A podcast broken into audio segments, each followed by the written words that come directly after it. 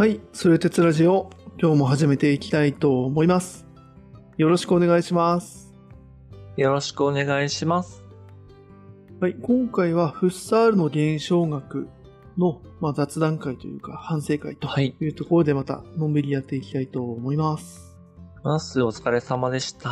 いや、久々の西洋どうでした？いやっぱりむ、まあ、難しいし、なうん。そうだね。その言葉の定義をあの忘れるというかね、ほはいそれこそはいエポ系状態に持っていくことの難しさをね、改めてこう感じたね。はいはいはい。いうんうんや、そうだよね。いや、なんか、僕も台本作りながら6つって思って、もう久々になんか、うんうんうなりながら、うなりながらやったんですけど、うんはいはいはいはい。あの、例えば前回話したさ、そのアフリカの奥地の人間っていうものが全部知識だみたいな話ってあったじゃないですか。はいはいはいはいはい。あれも多分現象学の話をしない人からすると、うん何のこっちゃいって話だと思うんですよね。あれも嘘はね、わかんない。うんうんうん。だって、え、アメリカの奥地から来た人じゃん。正しく描写できてるじゃんって話だと思うんだけど、でもそれはやっぱ客観的にもその人の存在っていうのを前提としてるっていう、そのいろんな前提の上に成り立つ話を実は僕らはしてるんだよっていう話なんだよね。そう。それが途中兄貴にちょっと伝わらなかったあの覆い隠されるみたいな話。はいはいはい。その時は僕も言葉にできなかったんだけど、今こうやって話してて感じるのは、やっぱりその、いかに僕らが、そのいろんな概念とか前提とかっていうものを土台にして普段生きてるかっていうことだなと思うんだよね。うんうんうんうんうん。でもやっぱりフッサールのその現象学って、その前提を一旦全部、まあ、剥がしてみましょうというか、その前提があるっていうことからまず始めてみましょうよっていうのが、まあ、エポケというかね、その判断停止だから、そう。だからまさに直接経験ってその直接っていう意味だよね。だから僕らは普段経験は直接じゃないと、要はいろんな土台とか概念とか知識とかっていうものを通じて、ものにやっぱ接しているから、まあそこにはすごい、なんだ？あの、厚みというかなんだろうな。距離があるんだよね、本当は。うん。まあね、確かに、でもそのエポ系状態というかさ、その、うんいわゆる直接経験してるしてないみたいな話で言うと、うん。やっぱその、こういう時、今回もさ、やっぱ赤ちゃんの例というかさ、うんでその赤ちゃんも、うちらもほら、子供に、ね、リンこれはリンゴだよとか、赤いね、はい。美味しいねとかさ、ね、こっちはみかんだよとかって教えるわけで、で、なんならその言葉もだよね。言葉も、あの、まあ、子供は自然に覚えていくというか、うん。教えながらね、そうやって使えるようになっていくんだけれども、そういった意味で、その、なんだろうな、赤ちゃんが最初物を、に触れるとか物を見る状態が直接経験なのかなとも、最初は思ってたんだけれども、今回のこの、その、フッサールの現象学の話を聞くと、そんな単純なものでもないみたいなさ、その、むしろ、やっぱその赤ちゃんのうちから経験してくることって、実は結構直接経験じゃないものも意外と多くて、言葉もやっぱ教わってるし、その、やっぱリンゴとかも、その、もちろんね、親に教わる前は直接経験的なものはしてるんだろうけれども、やっぱ結局やっぱこれはリンゴだよって言葉でも、果物だよ、食べれるよみたいなところも含めて全部やっぱり、あのーどっちかというと、まあ教わっちゃうよね。うん。っていう意味で、そのもう生まれた瞬間から結構そういうこの現象学的な意味でのエポ系状態だったりとか、その状態で物事を経験していくってことを、その意識してだったり、もしくは無意識であっても、けそれを経験してる人、うん。その状態である人って結構難しいんじゃないか。うん。うん。そのね、赤ちゃんはみんなそうなんじゃないかと思ったけど、意外と違うぞ、みたいな。うん。違うんじゃないかっていうのもね、そこはちょっと面白かった。最後5回目にしてちょっとこう、はいはいはい。今回の現象学の全体の風景が少しつかめた気がするんだけど、うん、そういう面白さを感じたかな、なんか。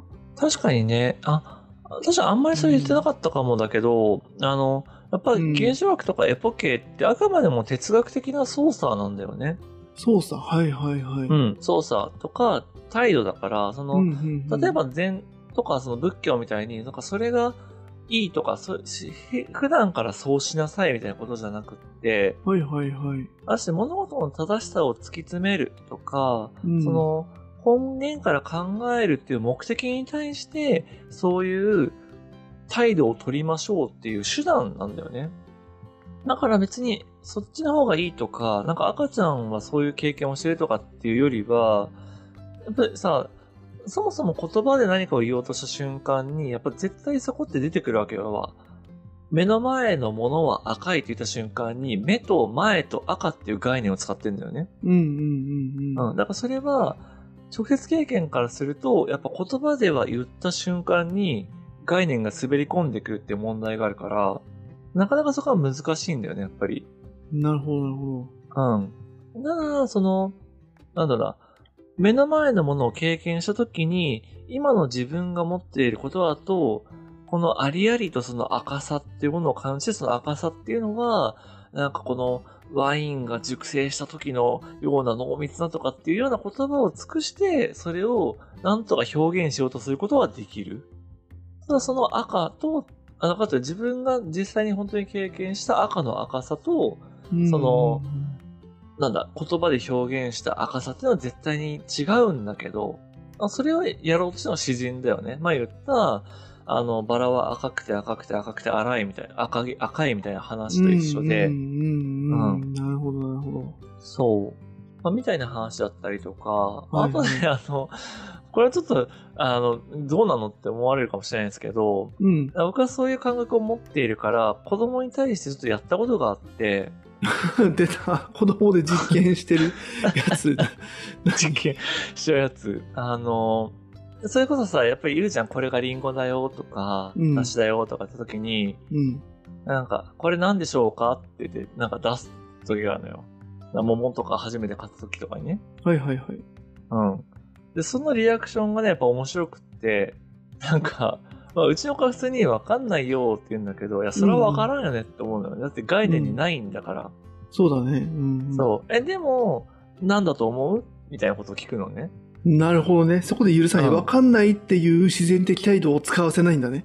そうそうそうそう。なるほど。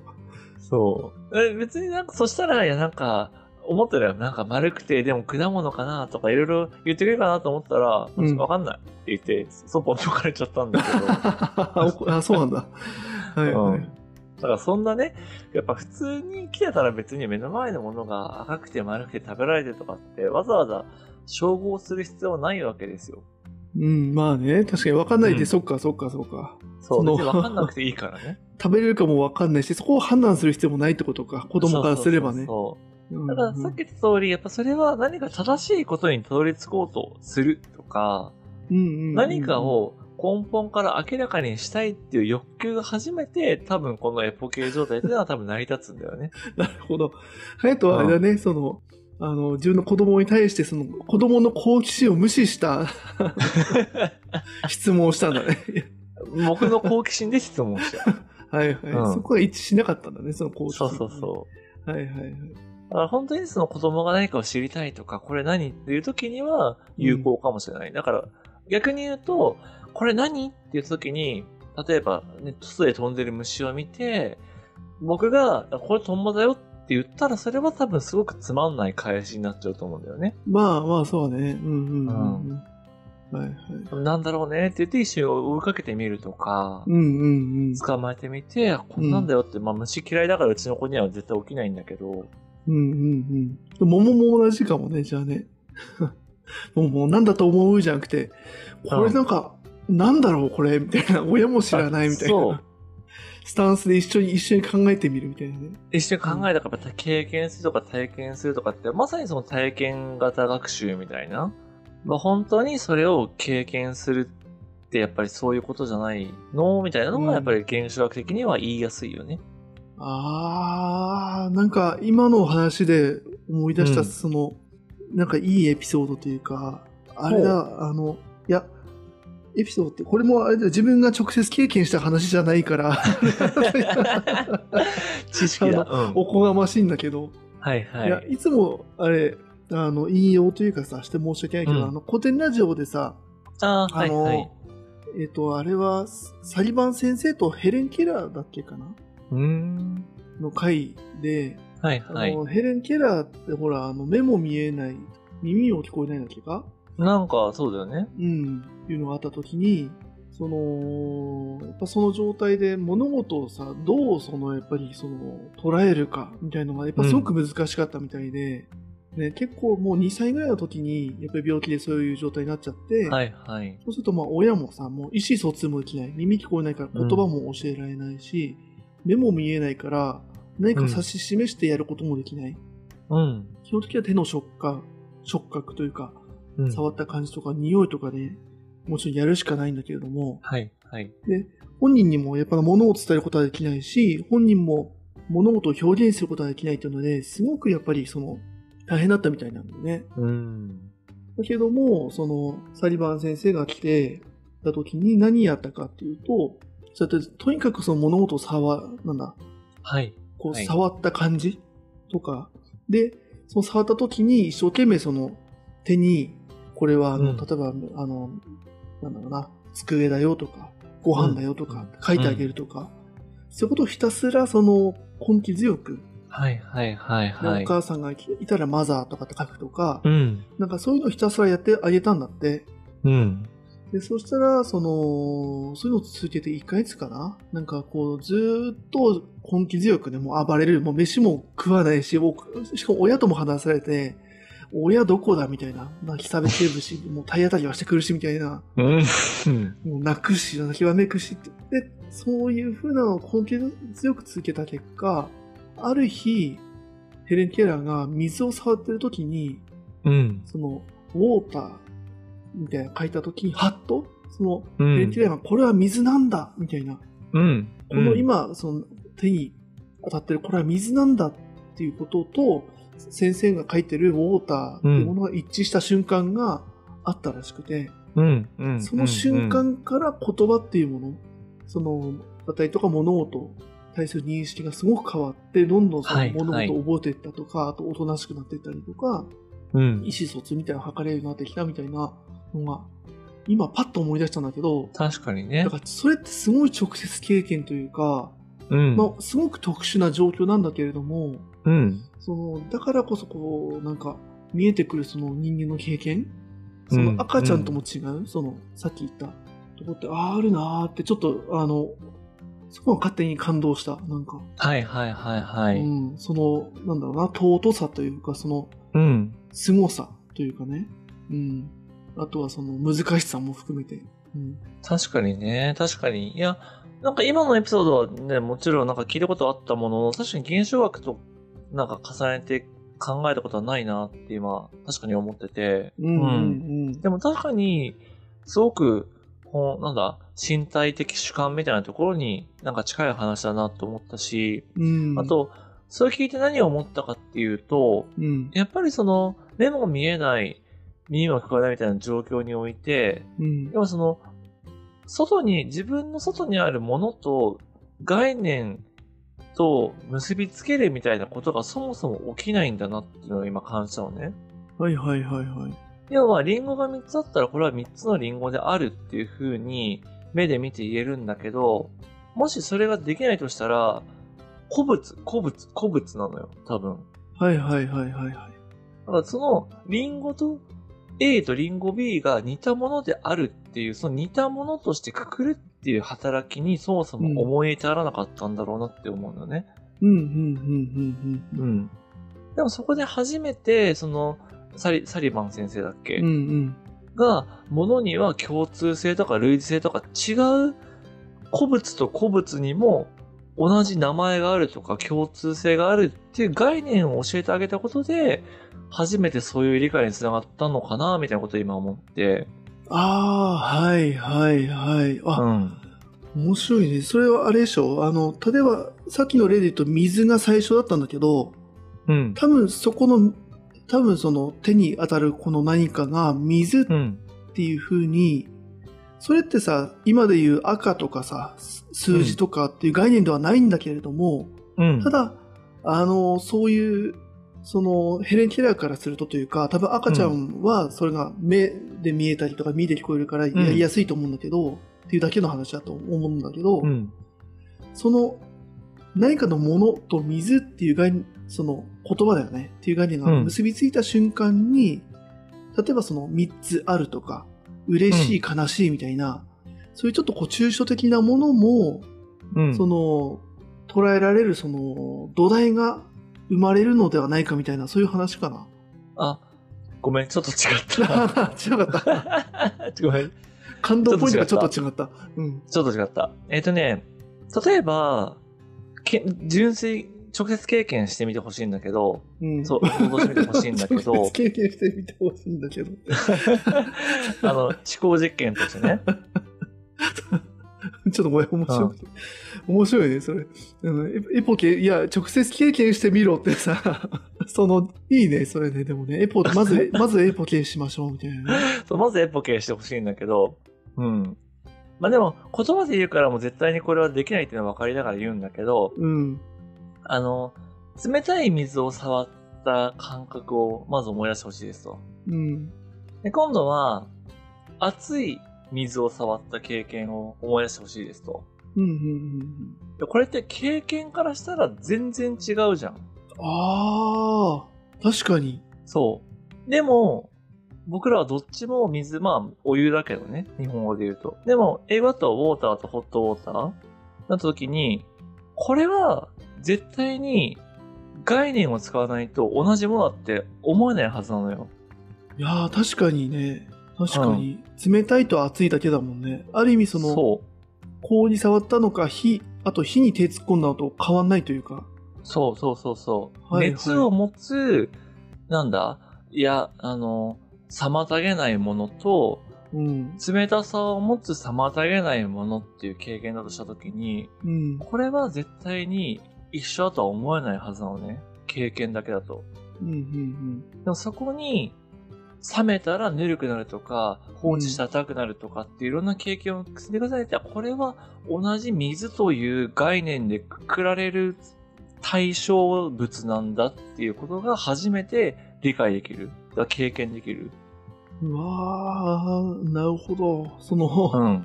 水っていうものに、まあ、H2O という物質に出会う、そっていうう。こともそんだけのこう営みがあるって話ね。おそらくね。だから嬉しさとかって言っちゃうと、その対象の古物がないからちょっと違うなってやっぱ思ったんだけど、例えば水であれ、リンゴであれ、ハサミであれ多分全部そうで、尖った危ないものっていうものから、うん。ハサミと、なんだ？あの、な、な、ハサミだと難しいな。な釘と針と、なんだ、霧を分けるのって多分無理なのよ、多分。うん、うん、うん、うん。うん。尖っているもの。で、これが、実は次のハイデガーにも実はかかってきて、わめっちゃ面白いな。えー、あ、そうなんだ。ねそう。道具っていう概念が出てくるんだけど、え、ハイデガーで？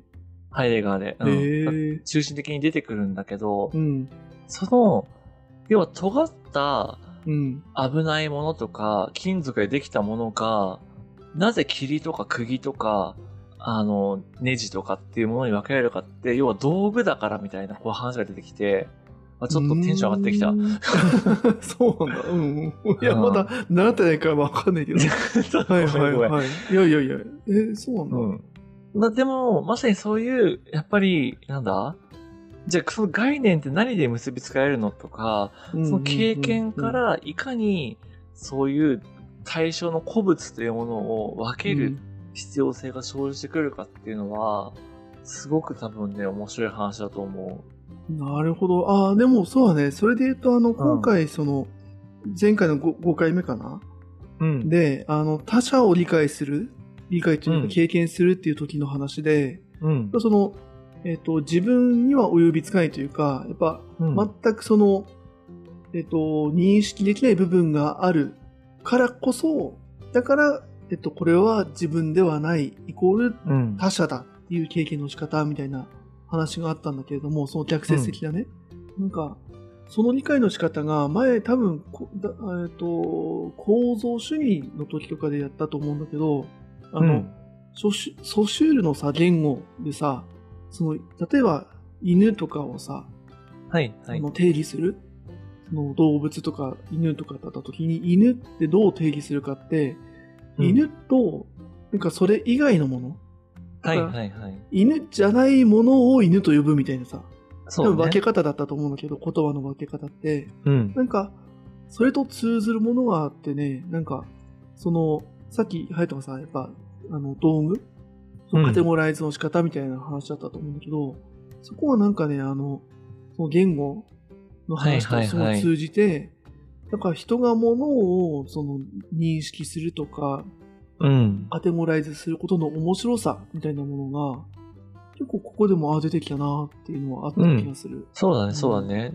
だからその辺のね、その時代とかさ、あの、学問的にどっちが先かとかわかんないから、あのなんとなくあ同じだなって思ったぐらいの話なんだけど、そうだね。まあ、時代的には、えっ、と、原子力の方が、えっ、と、なんだろうな、名前というか、その、思想的には多分先で、うーん。だけど多分原子枠とか、そのサルトルをね、乗り越えるための、まあ、乗り越えて、あの、レビューストースが出てきたみたいな話をしたと思うんですけど、やっぱサルトルはもともと原子枠的な考えをしているから、やっうんうんうんぱりその直接経験するとか、直接物に向かうっていうような多分やり方と、うん。うん。そもそも差異しかない。直接物に向かうなんていうことはできなくって、その違いっていうところに意味を持つことしかできないんだ。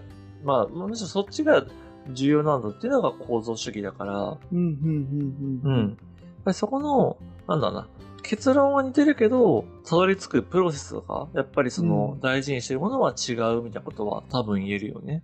うーん。なるほなので、いや、でもさっきのね、水の、あの、変気の話はすごく、なんか面白かったし、自分ど。も、うん。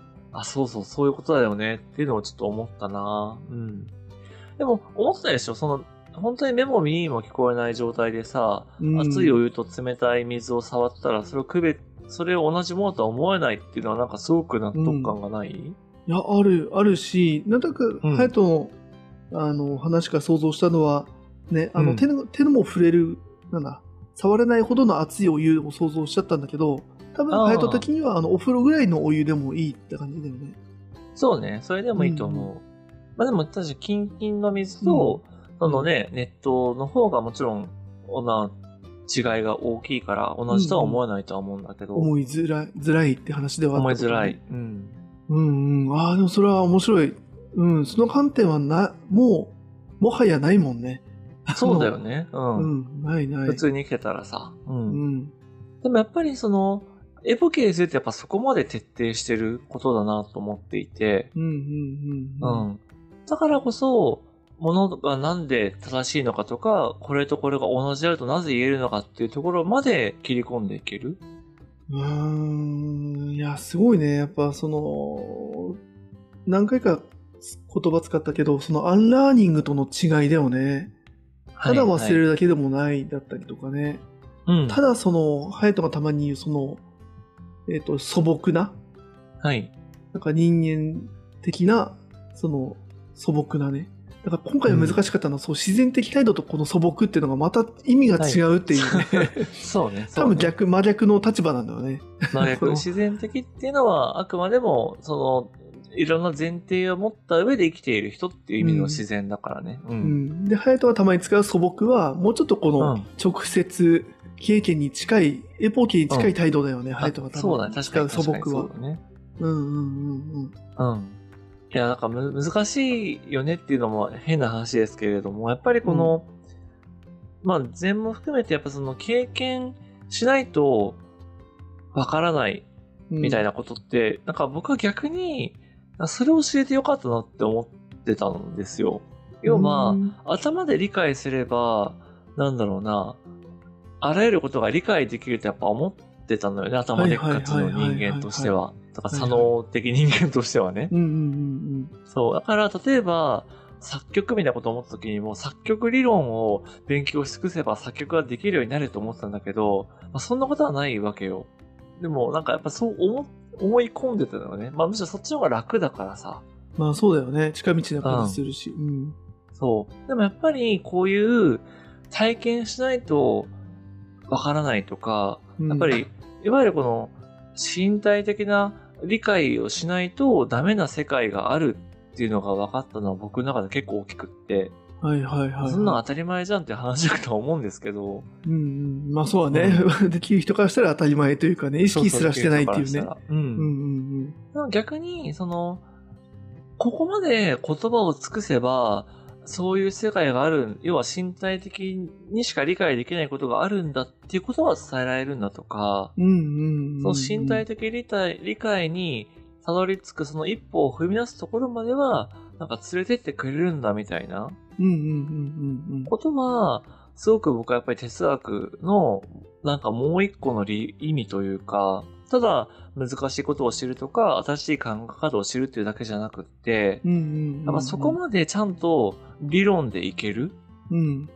っていうのが、やっぱすごいなって思うよね。ああ、まあそうだね。確かに、今回もあったけど、その、この富士山の現象学のん。凄さの一つで、その、例えば過去、過去というかさ、やっぱその、うん天才、さっきで言うとさ、やっぱ天才的なひらめきで作曲、い、い曲を作れちゃう人とか、うん。天才的な発想で哲学とか、あの、理論を構築できる人がいたとして、うん。それが天才だからで終わるのはもったいないというか、うん。その凄さをきちんと言葉で表現してあげることの、その意義とか意味ってはい、すごはいはいくそれはあると思ってて、う。うん。ん。なんか、ね、すごいねで終わる？だけじゃなくて、やっぱこれってその、さっきのまあ作曲とか、ね、芸術とかだとさ、やっぱ芸術とそれをやっぱ批評する、ところのなんか二人三脚でやっぱその、これちょっとビジネス的だけど、ね。マーケットとかは特に成り立ってる気がして、もちろんね、それが美しいねで終わってもいいんだけど、今ってやっぱそれがね、お金に換算されちゃったりとか、うん。それでご飯を食べていく人がいたとすると、それがちゃんとその、その人の天才性とかそのものがうん。きちんと評価されるのかはいはいはい。とこも結構重要だと思ってて、確かにね。で、まあ評価されるか、もしくは、えっと、別の立場から言うと、それをきちんと知ってもらえるように言語化できるか、みたいな。うん。うん。うんなんかそこがこの現象学できちんと分解できる、その、なんだろうな、とっかかりが、なんかもらえる気がする。うん。うん。うん。うん。確かに。あ、そう、それさ、ちょっと今思い出して、そう、話そうと思ったんだけどさ、うんあの、全然違う話で、あの、先週末に、あの、うんスーパーマリオブラザーズの、はいはいあの、映画をね、見に行ったんですよ、家族で。おー、はいはいはい。うん。あれ見た？いやー、見てない。ない。うんで、あれさ、なんかもともとその、なんか海外でも大ヒットみたいな感じで、もう本当にめちゃめちゃヒットしてて、うんうんうん。で、日本に来てもすごい、なんだ、あの、興行収益すごいぜ、みたいな話で言われてるんだけど、うん。なんかあれってもともとは、その、公開直後は批評家たちからはなんかもう酷評されてたらしいんですよね。あー、はい、あー、そうなんだ。そう。例えばその、それこそ中身がないみたいな、要はストーリーがないとか、はいはいはい。そう、深みがないみたいな風に言われてて、で、実際そうなのよ。あ、そうなんだ。はいはい。うん。ただ、マリオがクッパと、あの、ルイージを助けるために、うんクッパと戦うっていうだけなんだよね。はいはいはいはい。そう。で、それは、見た僕もそう思ったんだけど、うんやっ。ぱそれでいいじゃんって思った凄さがあって、うんそれは何だろうと思っていろいろインタビューとか結構読んでたんだけど、うんうん俺そもそもあの映画なんかもう7年ぐらいかけて作ってるらしくってうん。、うわあ、そうなんだ。うんうん。そう。で、あの、今、認定堂にいらっしゃるのは、み宮本、ん？宮本さんだっけ？宮本茂さん。うんうんうん。あの、ちょっと名前合ってるかな？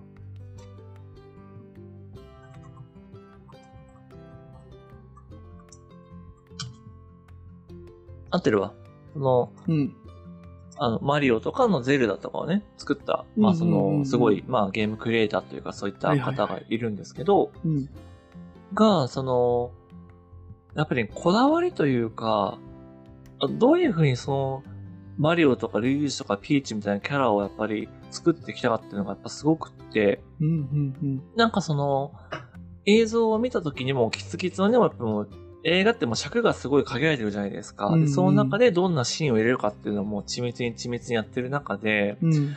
なんかもう後半の時に、なんか見て、なんかルイージが、その、なんだろうな、建物から出ていくシーンがあるんだけど、うん、うん、そのルイージはドアを開けっぱなしにしないので閉めてくださいって言ったのって、あーあと宮本さんがそういう指示をしたと。宮本さんがそういう指示を出して、はいはいはいはい、はい。でもそんなシーンは入れられませんみたいな、もう、キツキツでそんな無理ですみたいな、今から直せませんとかって言ってたんだけど、うん。でもなんか直してくれたよみたいな、このインタビューの話があったんだけど、ほうほうほう。やっぱそれってすごいことで、うんだと思ってて、でもその、要は、なんだろうな、そこまでやっぱこだわってるからこそ別にストーリーとか、なんだ、深みとか、なんか人生訓とかがなくても、うんただただ90分ずっと楽しいみたいな、僕はそう感じたんだけど、はいはいはいはい。うん。やっぱ結構ね、その、感動したんだよね。うーん。あ、そのストーリーも別にその教訓とかはなさそうというか、多分ないパッ。と見ね、パッと見。うん。うん。し、多分別にななくていいと多分思ってるし、宮野さんもそんな話をしてて、ただ、うんやっぱりゲームから出てるキャラクターだから、で、あの、そこでもね、一個、その、面白い話があって、うんなんかその映画を作ってる時に、やっぱゲームってそのまま映画にしてもつまんないよね。要は、ゲームってインタラクティブだから自分が操作した結果が返ってくるから面白いけど、映画ってめちゃめちゃ。ゃ受動的だから、それをやろうとしても無理だっていうのは最初から分かってたんだって。はいはいはい。そう。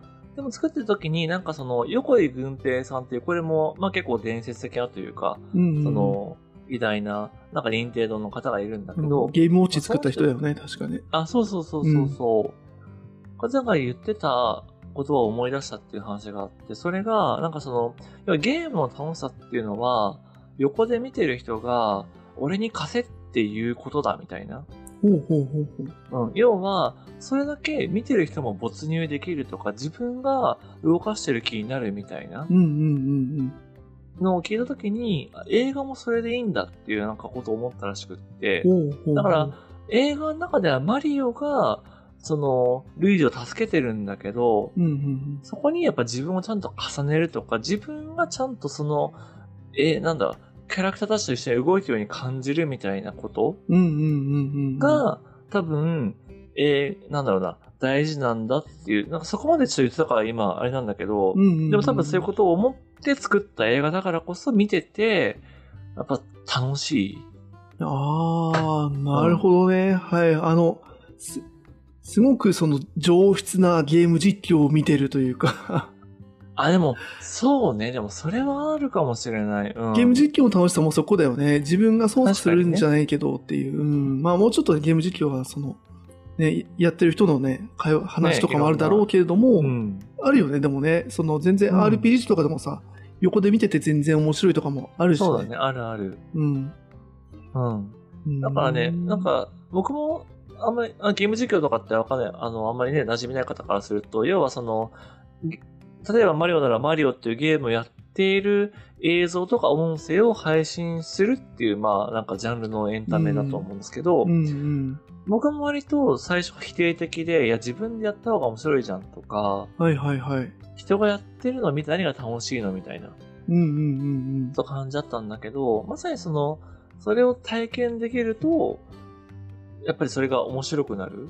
うん。うんうんうんうん。それを面白いと思える体験があるんだなっていうのはなんか最近感じてて、はいはいはいはい。そう。あ確かにマリオの映画は、もちろんね、その、クオリティとかから比べると、もちろんね、全然比較できないんだけど、うん。YouTube のね、そのゲーム実況映像とは。うんうんうん。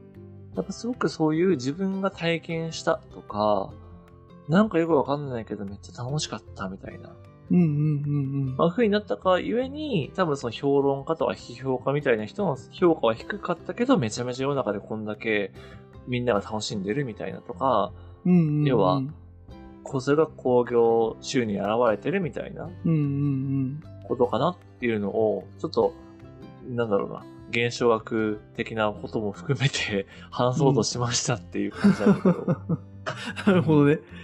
はいはい。へえ。でもそれは面白いね。その、うん。やっぱその批評家がちゃんとその、ね、から、いわゆるその多分映画だよね。映画っうん。ていうマーケット。そこが、そこに特化したというか、映画の批評家からすると、ちょっと評価はいまいちな部分は多かったんだけれども、うんその一エンタメとして、消費者からの評価が高かったって、そこは痛快だろうね、任天堂からしたらね。いや、そうだとうん。思う。うんうんうん。だから逆に言うとね、じゃあ、お前らは本当に映画を見てますか？み映画ってもう体験してたんですか？みたいなことを多分批評家に言えちゃうわけだよね。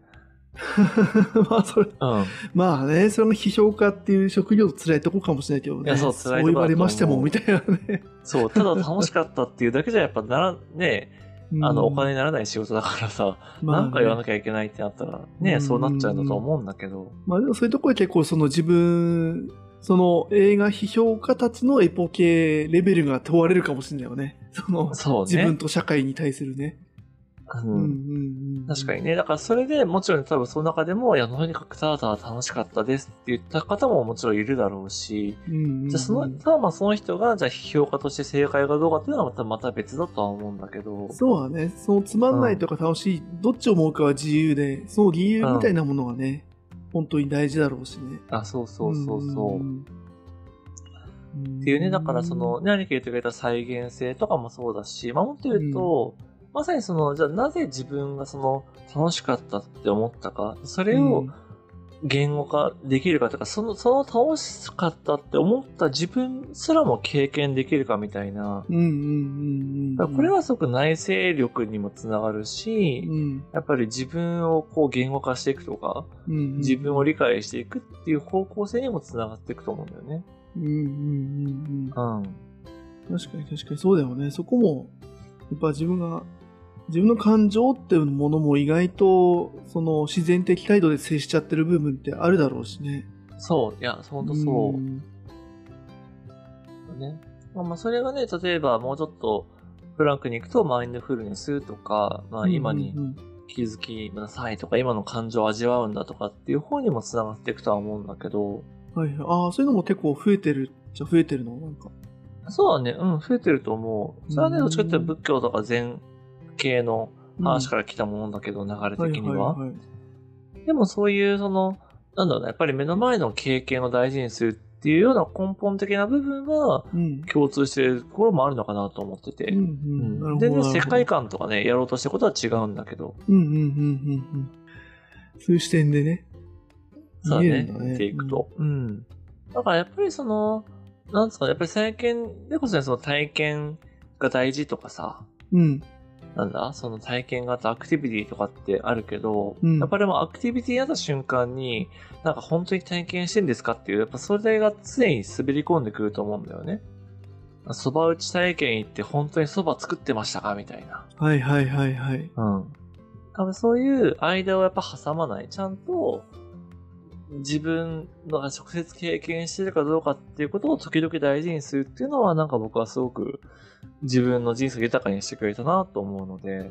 うんうんうんううん。。なるほどね。いやー、でも今回良かったな。やっぱ今年、そのね、好奇心とかね、ものを好きになるっていうのは個人的な課題なんだけど、そこに対してすごくこの現象学、ね、このフッサルのこの直接経験っていうのは、めちゃくちゃなんかその言語化してくれた感じがして、うん。うん、やっぱ今までやっぱその、自分はやっぱその知識集めるとか、はい、で、はい。その世の中が面白いと思ってることを自分も面白いと思おうみたいな、多分ね、そういうこう、力学が多分働いてたと、なんかこう、感じてるんだよね。なんかそういうのを取っ払うとか、もしくはその、逆にね、逆にというか、なんかやっぱそれをアンラーニングだよね。やっぱその、取っ払う、忘れなきゃいけないってちょっとそういうその、それも多分自然的態度というか、それも思わされちゃってるんだな、みたいなところも思ったし。そうだね。今回のその、忘れるんじゃなくて保留なんだみたいな、うん。そのこう、感覚って、こうやって教えてもらわないと、あの、なんだろうな、その自然的態度人間からすると、うん。なかなかやっぱたどり着けないというかね、思いもよらない、うんうんあのうんスタンスだから、そこはね、個人的なすごくね、あの学びだった気がする、今回。いやー、嬉しいですね。それが、うんね、何らか伝わったならめちゃめちゃやっぱ嬉しいですね。うんうんうんうん。いやまあね、む途中難しかったけど。う んまあそうだよね。うん。やっぱりそれだけね、あの、やっぱり視点を変えるって難しい話なので、まあやっぱりね、こう、ここ聞いて分かったとかっていう方もいらっしゃればね、まだ全然分からんっていう方もいると思うんですけど、うんあの、幸いなことに次も現象学なので、はいはいはい。はい、ハイデガーですね。うん。そう引き続きやっていく中で、なんか、あ、こういう感じなのかなとか、なんか、分かったような分からんようなみたいなことも楽しんでいただけると、うん。なんか僕らはやっぱソイデツラジオをね、やってる意味があるというか、はいはい。うんまあそうだね。今回ね、そうそう、分かった気にもならないっていうね。ちゃんとね、そこはあの 常にエポ系状態、あの、直接経験で見るとっていうね。うんちょっとそこはね、常に、ちょっと意識し、常にじゃないか。ね。時々ね、うん。必要な時に応じて意識してい,、ただけると、なんか役立つんじゃないでしょうかっていう感じだね。うんうんうんうん。ちょっとやってみよう。うん。うん。ぜひぜひ。うん。じゃあちょっとまた兄貴のエポ系体験もあの待ってるから、うん。エポ系体験ね。そうね。エポ系体験、こんな風にエポ系体験してきましたっていうのはね、また、ね、ちょっと次回の雑談とかで。そうだね。経験に向き合わないといけないからね。確かに。はい。そんな感じでですね、あの、今日の雑談はちょっと以上かなとは思っておりますが、はい。これです。じゃあね、はい、こんな感じで一回、現象学、フッサールは終わりですけれども、続きこの現象学的世界ということで、ハイデガーですね、ちょっと、うまあ、偉大な哲学者ということで、ちょっとどんな感じになっていくのかね、ちょっとまたまた、引き続き楽しんでいきたいと僕も気合い入れて、ちょっと台本作るだけだと思ってるんで、頑張ります。はい。はい。ではまた、次回以降引き続きよろしくお願いします。お願いします。えー今回もありがとうございました。